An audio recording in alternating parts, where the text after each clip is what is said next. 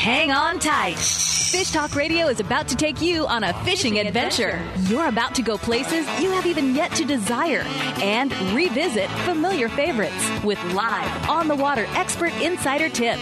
Now, sit up straight, pay attention, take notes, and join the party for a blue water, white water, and calm water adventure. Check out fish tips and trips online at fish talk radio dot com. And now, the all-natural attitude adjustment.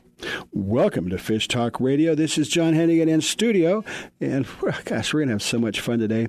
Waiting on the line right now, we have uh, someone that I recently met and I'm fascinated with, uh, Jerry Hamza. And he's got such a long story in and out of the fishing business, but uh, we're going to get into him and let him kind of follow some of the stories about what he's done, what he's doing. And then, of course, he's just come out with, uh, I guess it's your first book, Jerry, is Outdoor Chronicles?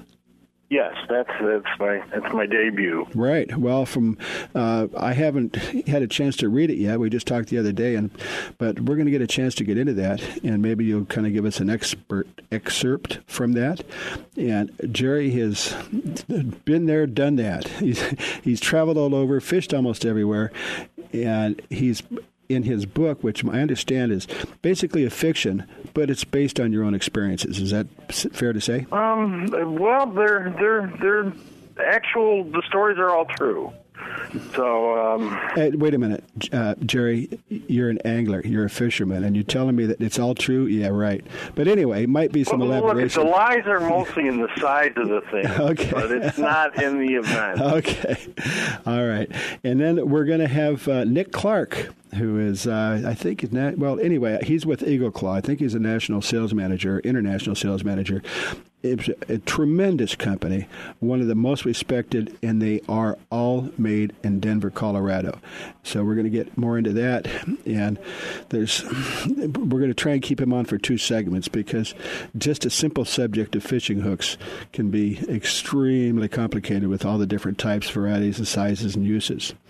And then we'll see if we can get also in touch with Mark Lassane, editor of uh, Bass Angler Magazine, and see if he can kind of join in with us a little bit. But we're going to have a lot of fun. So stay tuned. Listen to Fish Talk Radio, and we will be back with uh, Jerry in, in just a couple of minutes. So stay tuned, and we're going to have some fun.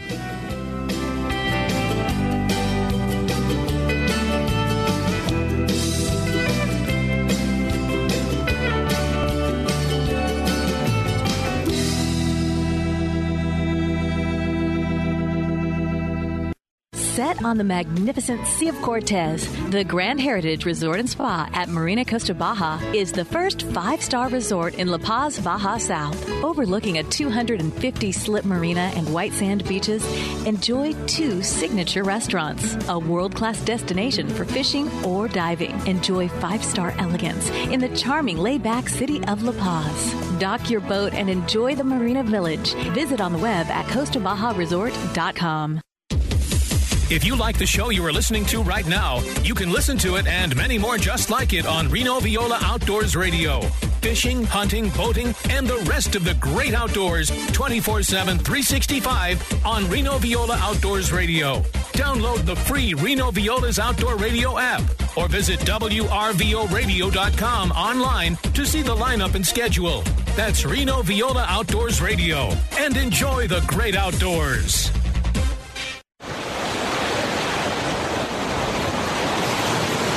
Local fishing at its finest is aboard the Stardust. Day and half-day trips on Stardust Sport Fishing are a family affair.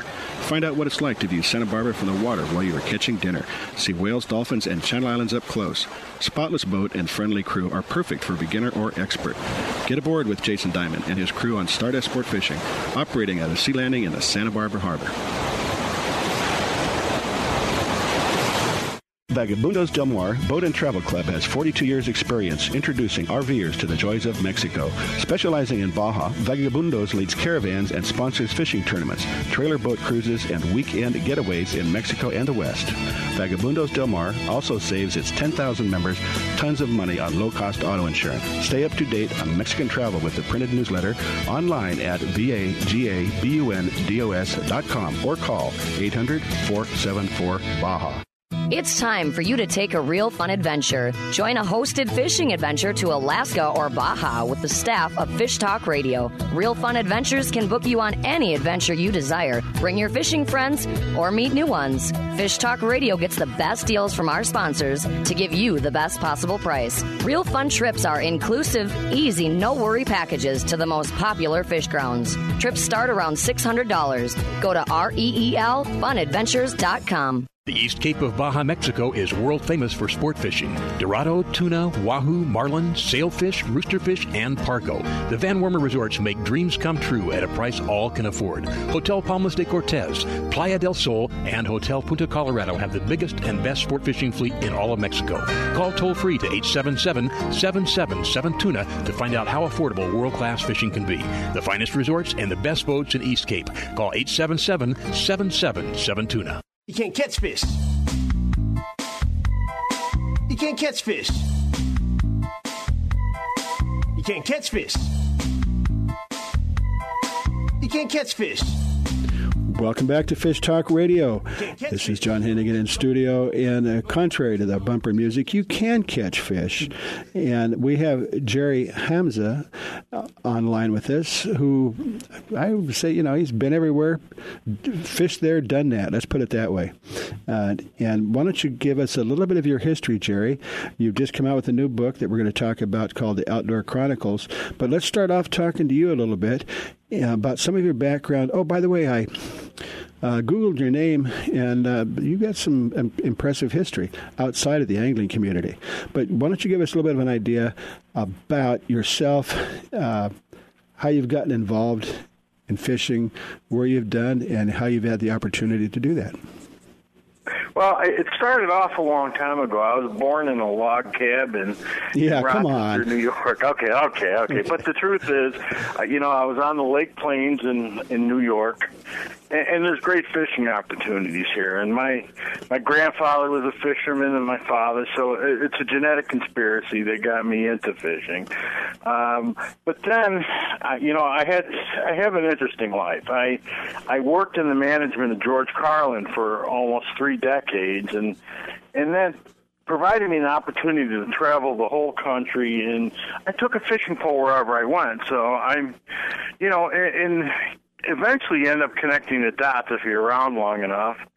And then, unfortunately, after George passed away, uh, I, I was looking for a gig, and I ended up getting elected to president of the Cat Mancers Association, mm. which was... Uh, Instead of traveling North America, that gig had me traveling the whole world. So I was I I was fishing then in every continent except Antarctica, which, you know, having that be the last thing out there, I'm going to have to figure out how to do that. Yeah.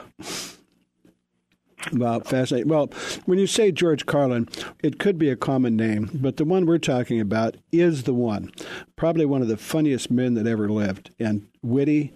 Um, and, and, you know, I, I'd love to talk just about him on this show, but we're not going to. We're going to talk about you and, and some of your experiences. But he was quite an amazing person. And when you worked on the team, it, it seems to me that you were actually more than that. I think you were his agent and guide and, and uh, uh, confidant. Yeah, we, we, you know, we spent more time with each other than we did with our families. It was, we, we, we toured hard, and uh, but there are some good things, and they relate to the book. Uh, mm-hmm. You know, George was probably um, there. There was probably nobody better at comedic timing than George. Oh yeah. And so I, and timing is important in anything where you're you're trying to communicate to other people, and and some of that influences in the book. Well, he covered a long career. I think I can remember back in, was it Hippy Dippy Weatherman? And that was back in, the, what, the seventies? Yeah, and it was even before that. He was mm-hmm. one of the, he was on uh, uh, some of the early, um, uh, you know, uh, some of the early talk shows. Okay. And, and well, he, I'm, I'm not going to... When he started, it was a, it was a tie and uh, yeah. suit affair, but that's a long time. Right, there you go. Well, I'm not going to ask you about, uh, you know, uh, being a roadie and drugs and all that kind of stuff, but when do you want to go there? So I... I couldn't I couldn't remember to tell you, even if we did. Okay. But let's, let's talk a little bit about... Um, Outdoor Chronicles. Now, you've had the opportunity to fish in many different places. and different types of situations. Now, is this freshwater and uh, uh, deep water, or primarily most of what have you been doing? I, you know, my, my greatest love is fly fishing. And even further down that path is uh, I have this love affair with bamboo. Oh. So it's, uh, you know, there's a lot of that in here in the book. It's about, see, I call, I refer to fly fishing in uh, in two eras. I call it, the, well, there was this beautiful book called The River Runs Through It. Yeah. Well, there's an even better movie, yeah. Yeah, and and I, right. The movie was so good that it got all these yuppies and yeah. people that outsold it, inspired them that they mm-hmm. might be able to find a soul fly fishing. Right. And then big corporations took advantage of them. We won't mention their names, but, you know, all of a sudden, uh, you know, guys were showing up better dressed than I was on the streams. Yeah. And, and so I always referred to that um, bef- before... Uh, the river and after the river. As a matter of fact, I wrote a short story. It's called The River Ruined It, and it's about that thing in the in you know in context to fly fishing. Mm-hmm. Um, you know, and so uh, it, uh, Jerry, go we're ahead. gonna we're gonna try and keep you on as long as we can, and hopefully throughout the show as much as we can. Okay. But to give people a sense of the Outdoor Chronicles, uh, we mentioned that, you know, it's not necessarily, it's probably nonfiction, but there's a lot of truth, and it's based on your experiences.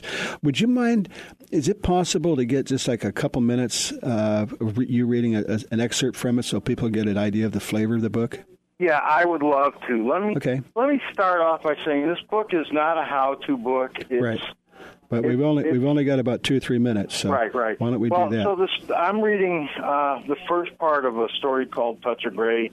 It's about a meeting I had with a, a terminal elderly man in the uh, in, in Roscoe, which is uh, famous for being the home of fly fishing, mm-hmm. at least the start of it in North America.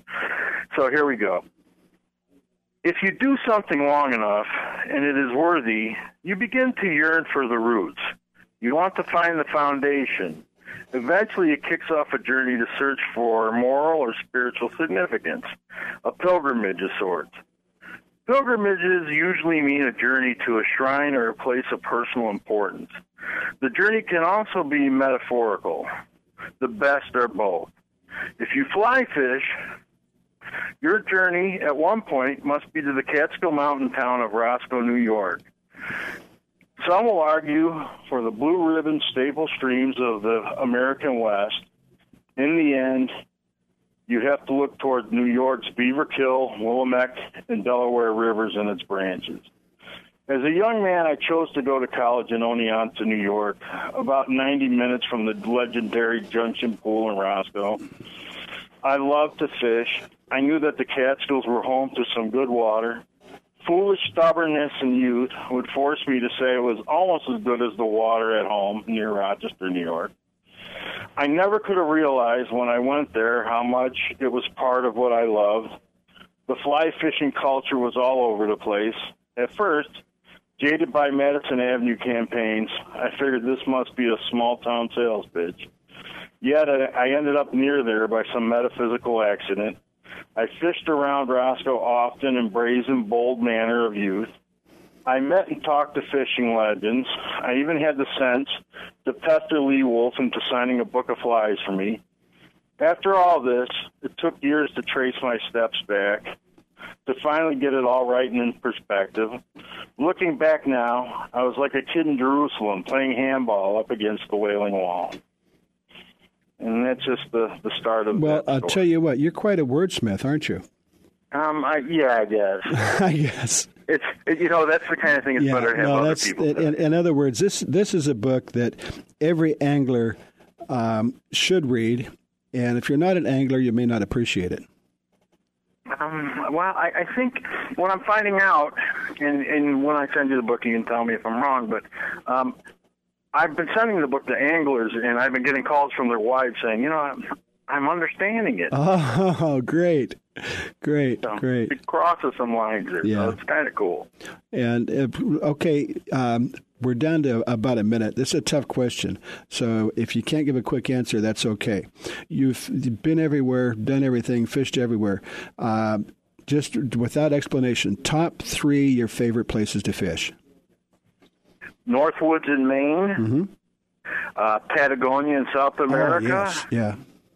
And uh, unnamed pond at a very ritzy golf course. Uh, okay. Those are good answers. Okay. Okay. Yeah. This uh, golf courses always have water traps, and some of them are pretty good if you got to sneak in there at night and don't get oh, caught. Yeah. I've been thrown yeah. out of some of the best country clubs in America. Okay. Well, I think we're going to have to wrap that one up. But real okay. quickly again, it's Jerry Hamza, H A M Z A, author of Outdoor Chronicles. And hopefully you'll stick around, Jerry, and we'll be talking to you some more. Okay, I'm here.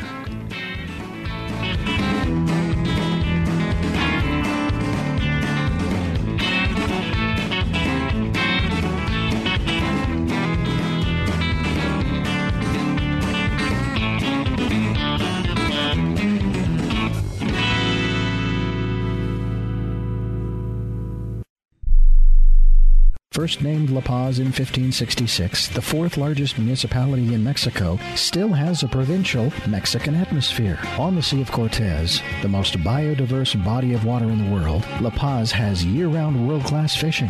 With a rich history of pearls, pirates, and legendary fishing, La Paz in Baja Sur makes for the perfect fishing vacation. Spring in La Paz, you catch trophy pargo, giant yellowtail, and sierra. Find more at viva la paz dot com. Viva La Paz!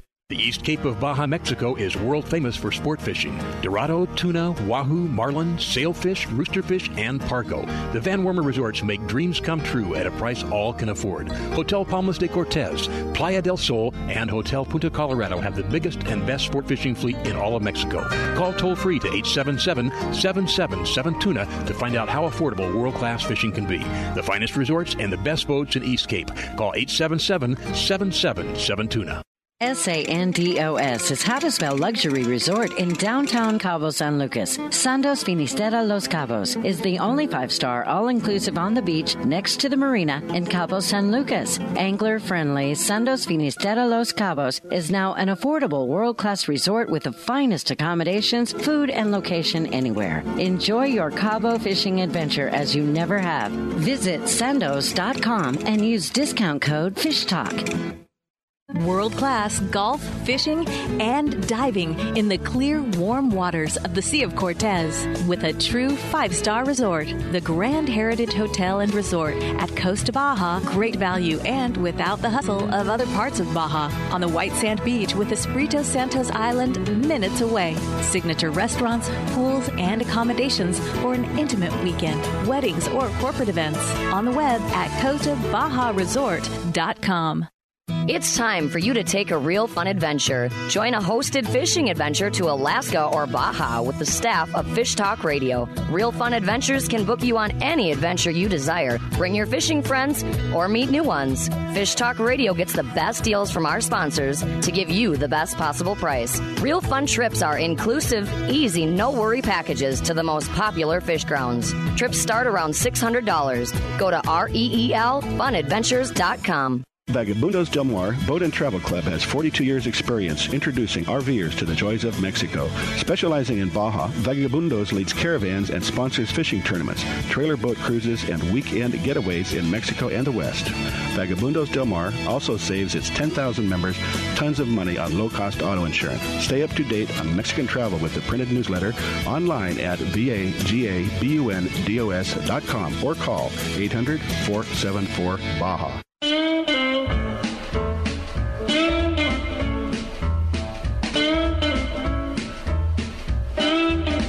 Welcome back to Fish Talk Radio. This is John Hennigan in studio. Gosh, I wonder where that bumper music was going. But anyway, let's get down to business.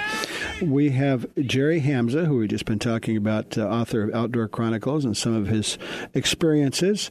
We have the pleasure of introducing the international sales manager of one of the premium hooks worldwide, but is made in the United States, which is kind of a conundrum because I thought all hooks were made in Japan and China. But we have Nick Clark on the line with us who's going to join us in.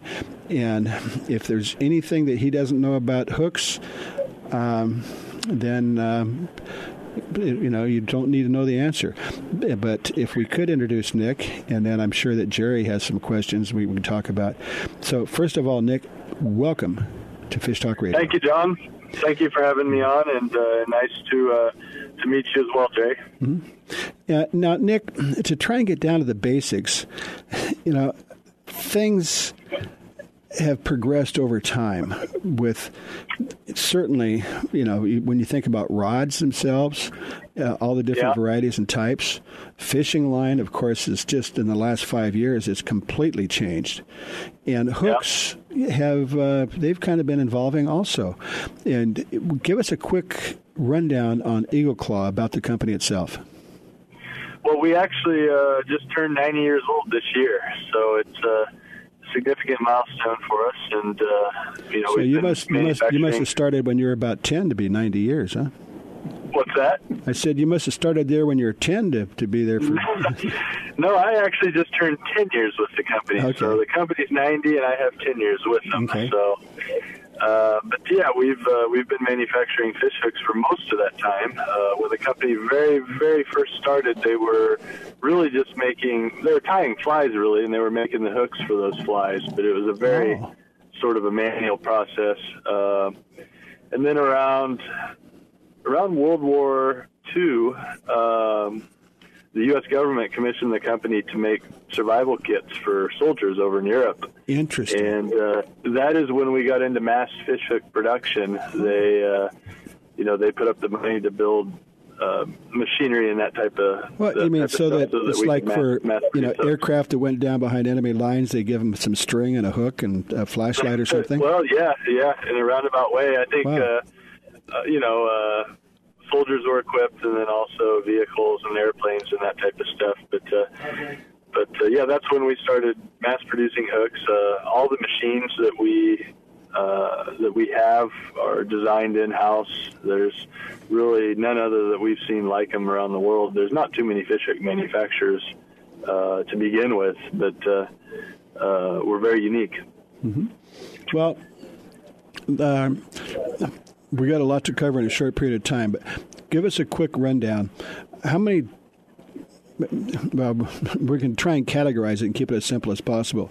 But how many different types or S K U numbers do you manufacture, and where are they manufactured? Well, the number is actually quite large, but you have to take into consideration that uh, you know one style of hook has up to fourteen sizes, and then within those sizes there could be up to four or five different finishes, being you know gold, nickel, platinum, black, those type of, of plating finishes. So you add all those together, and we have just in our current catalog, I think we have oh something uh, five or six thousand S K Us. But as a company, that's you know the when you consider all the hooks that we build for. Uh, you know, O E M projects and things like that, we're in the tens of thousands. Sure. All right. Mm-hmm. Now, let's try and simplify things as much as we can. Let's just let's just uh, divide it first in half with saltwater and freshwater. Uh, okay. Let's let's start with the saltwater because that might be a little more simple. Uh, uh-huh. About you know what what type of hooks for different reasons. You've got obviously bait hooks. You've got mm-hmm. hooks for trolling um, yep. and for live bait and for dead bait. And give us a, just a kind of basic overview of the different types of hooks yeah. that you'd be using. Yeah, I mean, we, we produce your what, your what are called your standard J hooks that have, you know, really been the fish hook design for ever, for that matter, um, in all different sizes, you know, for really small sizes for rigging up sabiki rigs to catch bait, to catch larger fish, or, you know, clear up into big trolling top type, type hooks or tuna hooks or things like that. But that's the traditional J style. Um, we, we're also the pioneers in, in really creating and taking to market the circle hook, which, uh, you know, today is a very, very popular and an oftentimes mandated style of fish hook for bill fishing and, uh, mm-hmm. you know, in different saltwater species. And so... Uh, I would say today very easily this our circle hook category is probably our best-selling saltwater fish mm-hmm. hook. Uh, well, let's style. talk let's talk about that for a minute. I think most people, especially people in saltwater, know a little bit about it, and I'm I'm sure that Jerry has had some exposure. Uh-huh. But I first heard about it probably about fifteen years ago. It seems to me it was first used in Japan. But yeah. you know the the concept, if you have never seen one, take a, a regular fishing hook, and when you follow the point, and then you take the point and bend it directly toward the shank. Exactly. Well, so if you go, well, wait a minute, how is that going to hook a fish? Yeah. Uh, but apparently what happens is that when the, and by the way, don't ever set the hook on a circle hook.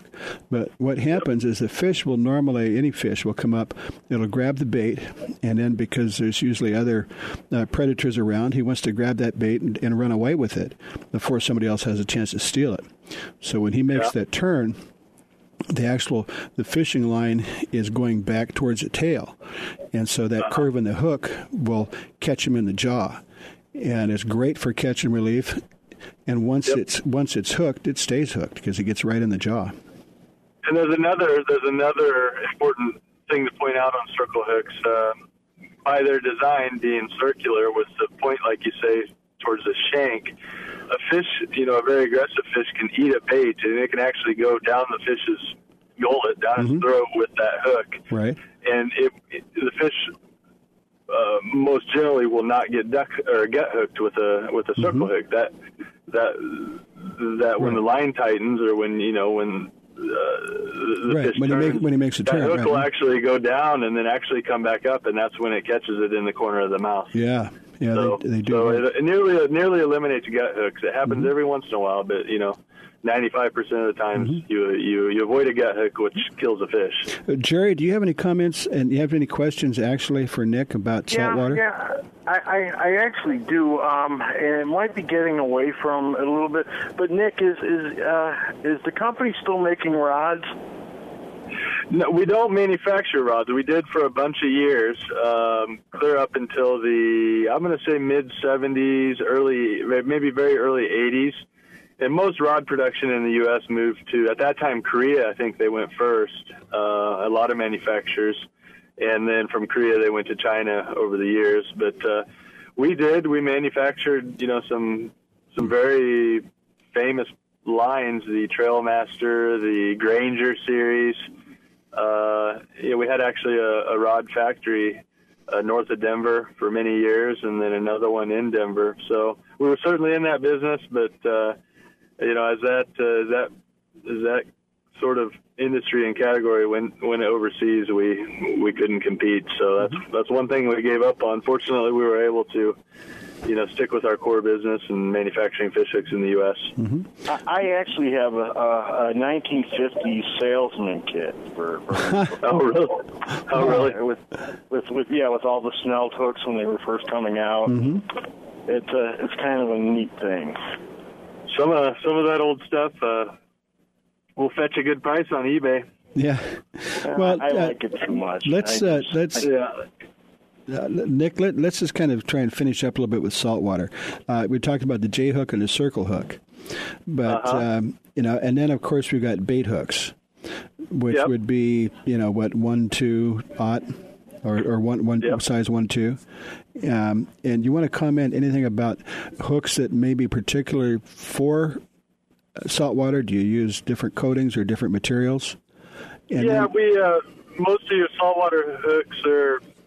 Some of them, uh, there used to be a lot of stainless steel, and there's still uh, stainless steel hooks are used quite widely, especially in your trolling lures and that type of thing, uh, your teaser lures for billfish and that type of thing.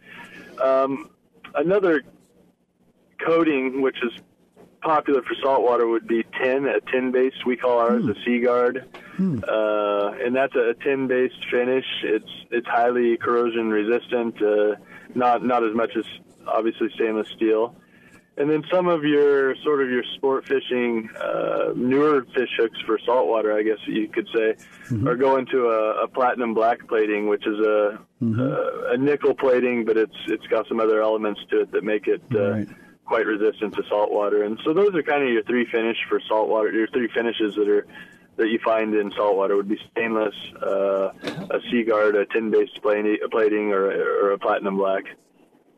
Um, Nick, I got so, a, I got a question while we're talking about that. Oh, it looks like yeah. I, I, I'm I'm I'm sorry. Uh, go ahead, Jerry. But we've got just about a minute. Yeah. Um. You know, one of the things that we always like to see is if we end up losing a a hook on a fish. Do you guys do things like study how long it takes for the hooks to dissolve? Good question. There have been a lot of studies over the years, and and I think that's a good uh, one of the reasons why there's sort of been a movement away from stainless steel hooks, because they, they don't corrode quickly. They, they, stainless steel actually does corrode, but it takes forever. Um, and, and so that's why people prefer to use a, a, a nickel-based mm-hmm. plating, or, you know, some diehards will use a bronze hook in salt right. water because so for that it, exact it, reason. The, the point is, yeah, if, if, it swall- if it swallows the hook, if you try and get it out, you're going to kill it. So you're better off just clipping it and let it either letting yep. it pass on its own, or yep. um, you know, or, or dissolve on its own. Uh, we're going to take a, uh, another quick break again, and we're going to come back, and maybe we'll talk some more about freshwater, if you don't mind. You are listening to Fish Talk Radio.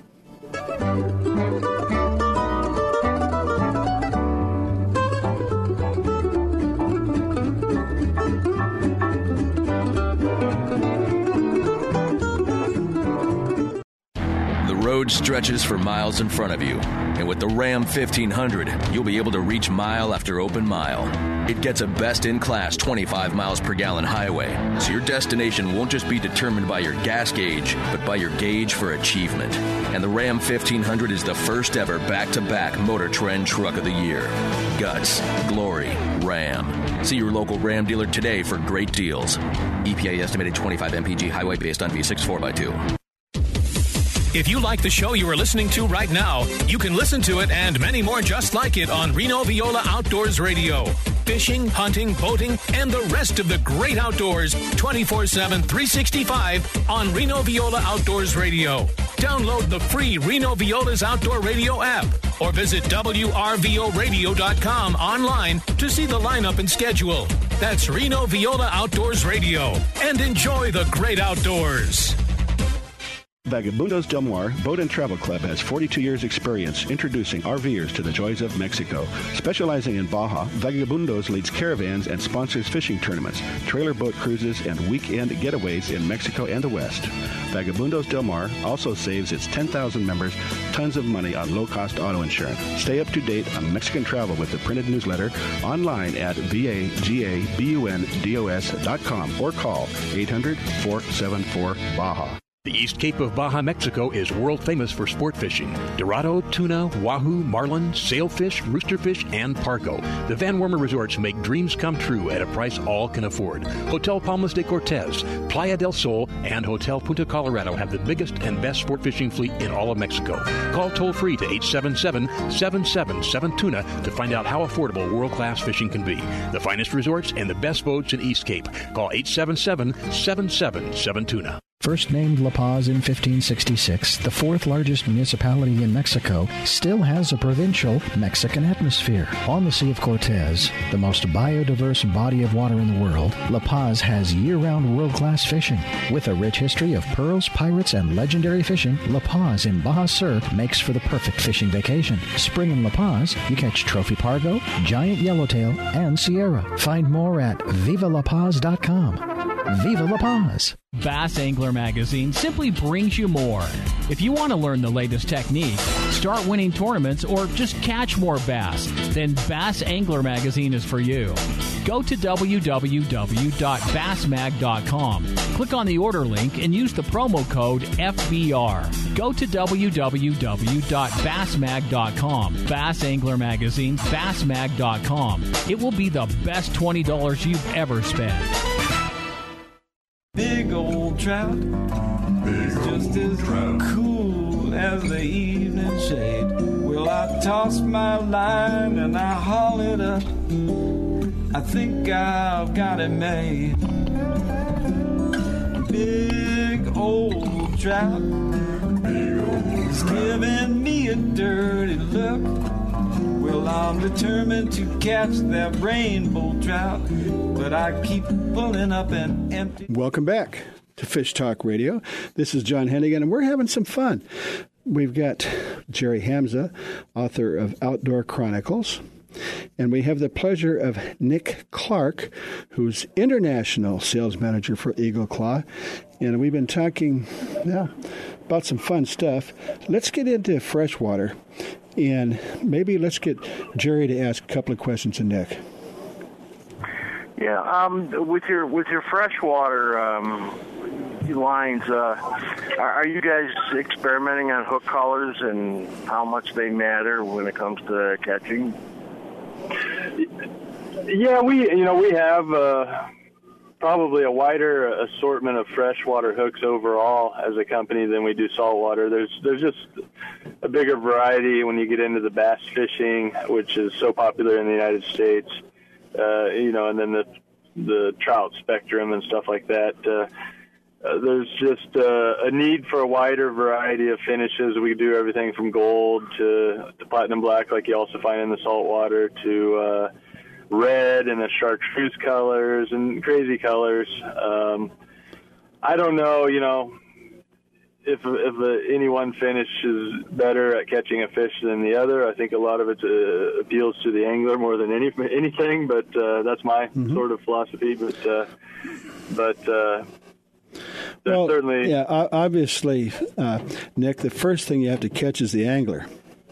Sure, because sure. everyone to buy the hooks. But you mentioned red. Uh, I'm just kind of curious. Uh, I, I'd assumed that the red is supposed to simulate blood, but also yep. also red is a color that tends to disappear in water. So I'm just wondering yeah. about the concept. And as a personal opinion, do you think it really makes any difference at all?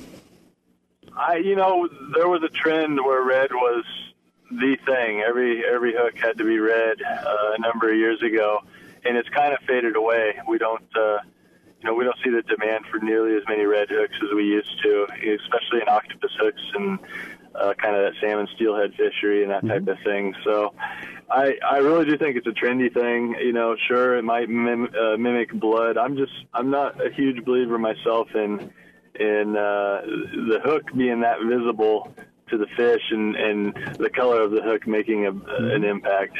So, well, that's. Uh, Some people may disagree with me. I, you know, that's that's just well, sort of... that, yeah. I mean, if it, you know, just like a uh, a ball player has his lucky shoes or whatever it is, if it yeah. works, then you can't you can't say why, but you know it works. Uh, another question for you is with the, the the dramatic changes that we've had in the industry and technology with the rods and the line, uh, does that affect the you know the the micro braid? Is that affecting well, hooks that you're making? Y- Yeah, and I was going to, uh, when you mentioned that earlier, I, I was going to point that out. Uh, braided line has certainly changed the fish hook industry to a certain degree, um, especially in saltwater because, you know, these guys are fishing with braided line uh, in these huge reels, and it takes a monster to break that. And so we've had to make hooks more, you know, stronger hooks just to just to... to deal with the strength that's mm-hmm. being created by the braided line and these big reels that they're using today. Um, a lot of, uh, I do a lot of business down in Brazil, for example, where you have the peacock bass fisheries. And mm-hmm. when they started using braided line on peacock bass, our four X trebles suddenly weren't strong enough. And a four X treble is a pretty strong treble hook. Wow, interesting, interesting. So okay. Um, wow. And uh, before you take off, Jerry, is there any other questions that you had for Nick? Yeah, yeah. Um, you know, uh, just one more question, and then I'll, I'll take off. But um, are you guys doing any, you know, as I get older, my arms get shorter. um, are you doing anything to make hooks more user-friendly as far as tying them on? Um, you know, that's... No, there's probably not too much being, uh, you know, with respect to a different type of eye or something like that to make it easier. Yeah, yeah, you know, you know, I, I, you, you know, I always often thought that an eye like a, uh, like threading a needle might might yeah. be uh, a little easier. Yeah, no, there's there's not too much that I can think of to make mm-hmm. that easier. Really old fish hooks, you know, the traditional way, the fish hook did not have an eye. It had like a spade on the right, end. Right, so you'd have you, to snell it. You, yeah. you tied a noose, basically. Mm-hmm. To me, that was probably much more complicated than than uh, mm-hmm. than tying an eye. So I, I guess there is there has been an advancement, but I, I really don't see much in the mm-hmm. industry today as, you know, as to...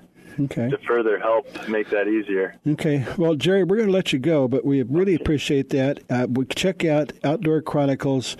Uh, you probably would just uh, Google Jerry H A M Z A or Outdoor yep. Chronicles. Or you can get it on, you can go to Amazon dot com or any of your favorite places where you buy books and you'll find. I appreciate that very much. Thank you so much for Thank you, Jerry.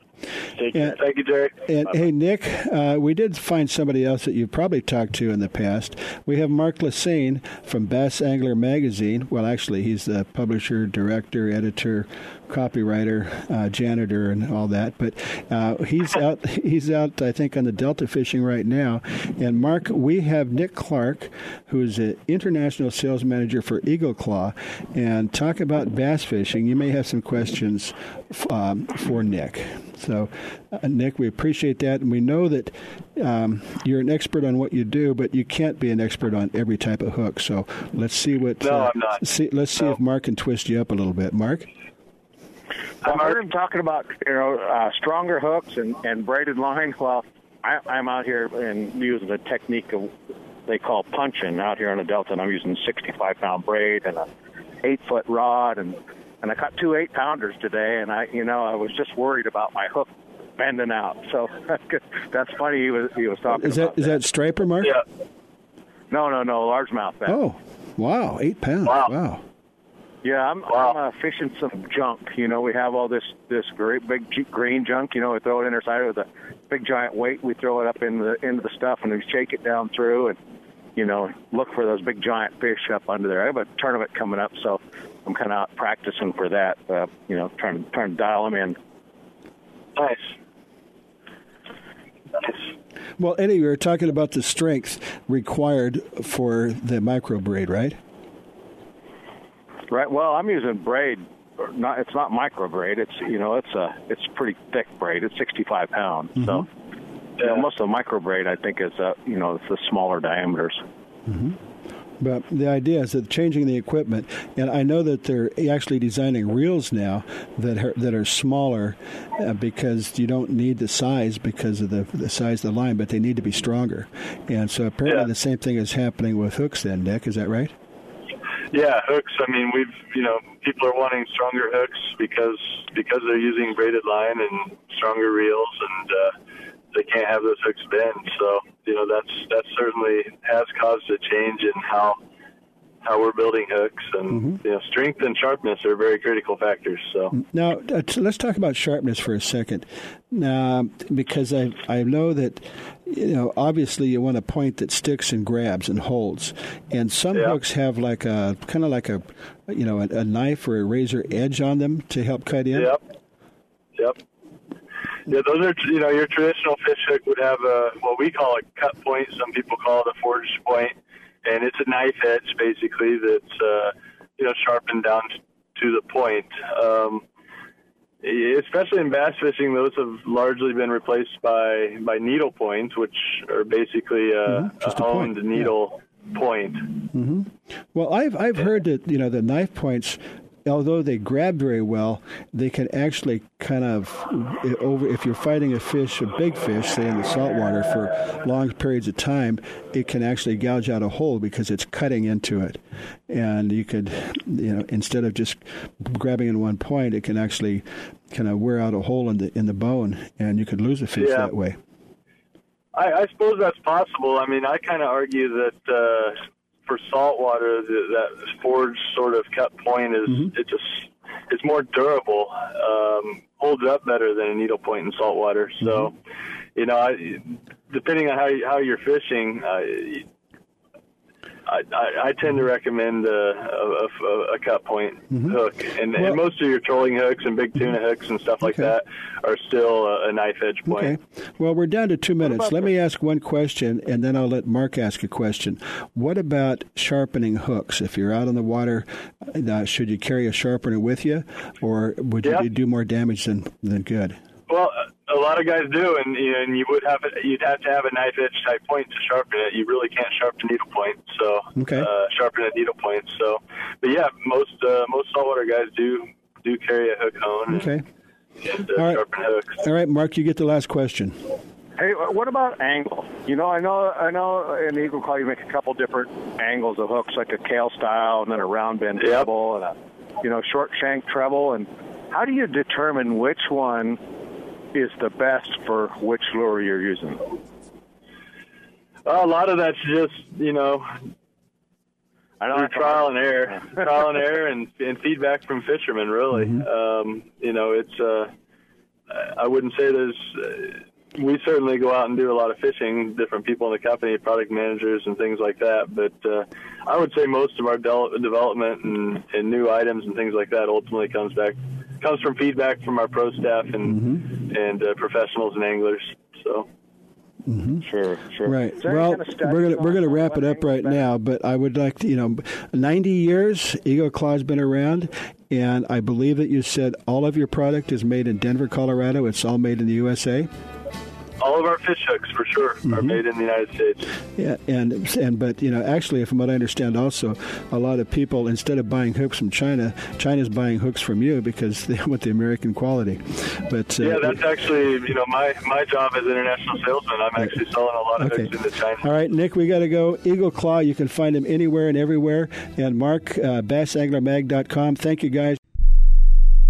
N D O S is how to spell luxury resort in downtown Cabo San Lucas. Sandos Finisterra Los Cabos is the only five-star all-inclusive on the beach next to the marina in Cabo San Lucas. Angler-friendly Sandos Finisterra Los Cabos is now an affordable world-class resort with the finest accommodations, food, and location anywhere. Enjoy your Cabo fishing adventure as you never have. Visit sandos dot com and use discount code FISHTALK. World-class golf, fishing, and diving in the clear, warm waters of the Sea of Cortez with a true five-star resort. The Grand Heritage Hotel and Resort at Costa Baja, great value and without the hustle of other parts of Baja. On the white sand beach with Espirito Santos Island minutes away. Signature restaurants, pools, and accommodations for an intimate weekend, weddings, or corporate events. On the web at costa baja resort dot com. The East Cape of Baja, Mexico is world-famous for sport fishing. Dorado, tuna, wahoo, marlin, sailfish, roosterfish, and pargo. The Van Wormer resorts make dreams come true at a price all can afford. Hotel Palmas de Cortez, Playa del Sol, and Hotel Punta Colorado have the biggest and best sport fishing fleet in all of Mexico. Call toll-free to eight seven seven, seven seven seven, TUNA to find out how affordable world-class fishing can be. The finest resorts and the best boats in East Cape. Call eight seven seven, seven seven seven, TUNA. Vagabundos Del Mar Boat and Travel Club has forty-two years experience introducing RVers to the joys of Mexico. Specializing in Baja, Vagabundos leads caravans and sponsors fishing tournaments, trailer boat cruises, and weekend getaways in Mexico and the West. Vagabundos Del Mar also saves its ten thousand members tons of money on low-cost auto insurance. Stay up to date on Mexican travel with the printed newsletter online at vagabundos dot com or call eight hundred, four seven four, Baja. Want to add more excitement behind the wheel? Choose Shell V-Power Premium Gasoline and experience a drive that comes alive. Shell V-Power removes an average of sixty percent of performance-robbing gunk on intake valves left by low-quality premium gasolines. And it starts with your very first tank. And now you can save big on Shell fuels. Just sign up free for the Fuel Rewards Network program and receive at least three cents per gallon instantly on every fill-up. For full offer and details, visit fuel rewards dot com. It's time for you to take a Reel Fun Adventure. Join a hosted fishing adventure to Alaska or Baja with the staff of Fish Talk Radio. Reel Fun Adventures can book you on any adventure you desire. Bring your fishing friends or meet new ones. Fish Talk Radio gets the best deals from our sponsors to give you the best possible price. Reel Fun Trips are inclusive, easy, no-worry packages to the most popular fish grounds. Trips start around six hundred dollars. Go to reel fun adventures dot com. Five fishing poles, one for every fish. Welcome back to Fish Talk Radio. This is John Hennigan in studio. And we have a couple of very important high-end experts. Mark Lassane, who is editor and uh, publisher and chief executive of Bass Angler Magazine, Bass Ag, bass mag dot com. And true to his profession, he's on the Delta right now, and he was telling us that he went out this morning at ten, and within, uh, sounds like probably two, three hours, he's got two eight-pounders and two four-pound largemouth. Wow. So uh, obviously he knows what he's doing. And we have... And I have pictures. We have pictures. Yeah, right. Do they have dates on them? Yeah. Anyway. Oh, yeah. Anyway, we also have Nick Clark, who is the international sales manager for Eagle Claw, um, premium uh, American-made fishing hooks. And we were just talking uh, off... during the break a little bit about that you sell hooks not just in the United States because your title is international. Could you give us a clue yeah. about that? Yeah, we uh, we export fish hooks to around fifty-five countries, approaching sixty countries, different countries, um, all over the world. You know, we have a strong presence throughout the Americas, South America, Central to Caribbean, uh, very strong presence up in Canada, and, and then Europe's a big market for us. Uh, in, in Asia, we we send a lot of fish hooks over to lure manufacturers over there. Um, oh. You know, quite a few American-based lure manufacturers that are manufacturing over there oh. uh, that are using Eagle Claw fish hooks. And then we also uh, have made significant strides in getting into the consumer market in, in China mm-hmm. as well. So, you know, there's... Uh, a world of opportunity out wow. there. And, uh, well, you know, you know people, I, I find that very interesting, Nick, because, you know, Gamagatsu and some of the Japanese con- uh, companies uh, that to make hooks, you know, are w- recognized worldwide. And China has come a long ways with their technology because, sure. you know, they can they can do great products at a lesser price, but yet they want to import Eagle Claws. Yeah, yeah. It's... Uh, I, you know, Japanese technology is, is, is quite high. Um, the Japanese make some, some very good quality fish hooks. Okay. China has improved, but they're still not. They're still not. I don't believe where you know where we are yeah. with technology, and right. uh, and not necessarily in the styles, but in the plating techniques, the finish, you know, oh, and that type of thing. Okay, okay. Uh, that's where you'll find. Uh, You know, uh, you'll find American-made fish hooks are well, it's, superior it's, it's, cer- it's certainly refreshing to have an American manufacturer shipping goods to China. Uh, and obviously yeah. uh, that means something because I suspect that if it says made in U S A over there, it means a lot as it does here. Yeah. No, it's, you know, there's there's a, a niche market of, you know, for our products in the Chinese market, and mm-hmm. a niche market in China is actually a pretty big market. Wow, so. Well, yeah, there's a lot of anglers. Yeah. Uh, and then, uh, Mark, did you have any uh, closing comments or questions? You know, I just wondered about the quality of the, of the steel. I was thinking that, you know, the quality of the steel that Eagle Claw uses is probably uh, far superior than they get over in China. You know, I imagine that, yep. you know, maybe it's different that, different carbon or, or what they what they put in it that just, uh, you know, makes it better. Plus, expensive. Yeah, we, that's so a, a very good point. We source all of our steel here in the U S. Most of it comes from the northeast part of the country. Mm-hmm. Um, you know, we have tested uh, Chinese steel. And just, you know, just as an alternative or a, sort of mm-hmm. a plan B if it ever needed to be. And uh, it doesn't work. It doesn't yeah. work for us in mm-hmm. most cases. So mm. so we're There is there is something to be said about the the, the made in made in U S A, right, right. Well, we're just about uh, wrapping it up right now, so I would like to thank Nick for he is en route from someplace to someplace. He pulled over to the side of the road uh, to I'm talk. I'm actually to in us. the middle of Kansas. That's where I'm from. Oh, great. Well, his cell phones work everywhere. And then Mark is is on the water at the uh, Sacramento River Delta, and he's already caught two uh, eight pound largemouth. And for uh, he probably would have caught more if we didn't put him on the radio, but he wants to get back to work yeah, there. Maybe. yeah, maybe. But uh, I'll tell you what, if I had a day like that, I'd call it done. Anyway, looks like we're going to have to go. You are listening to Fish Talk Radio, and thank you again, Nick Clark and Mark Lassane, for helping us out today. We needed a lot more time to talk about hooks, so we'll come back to it another time.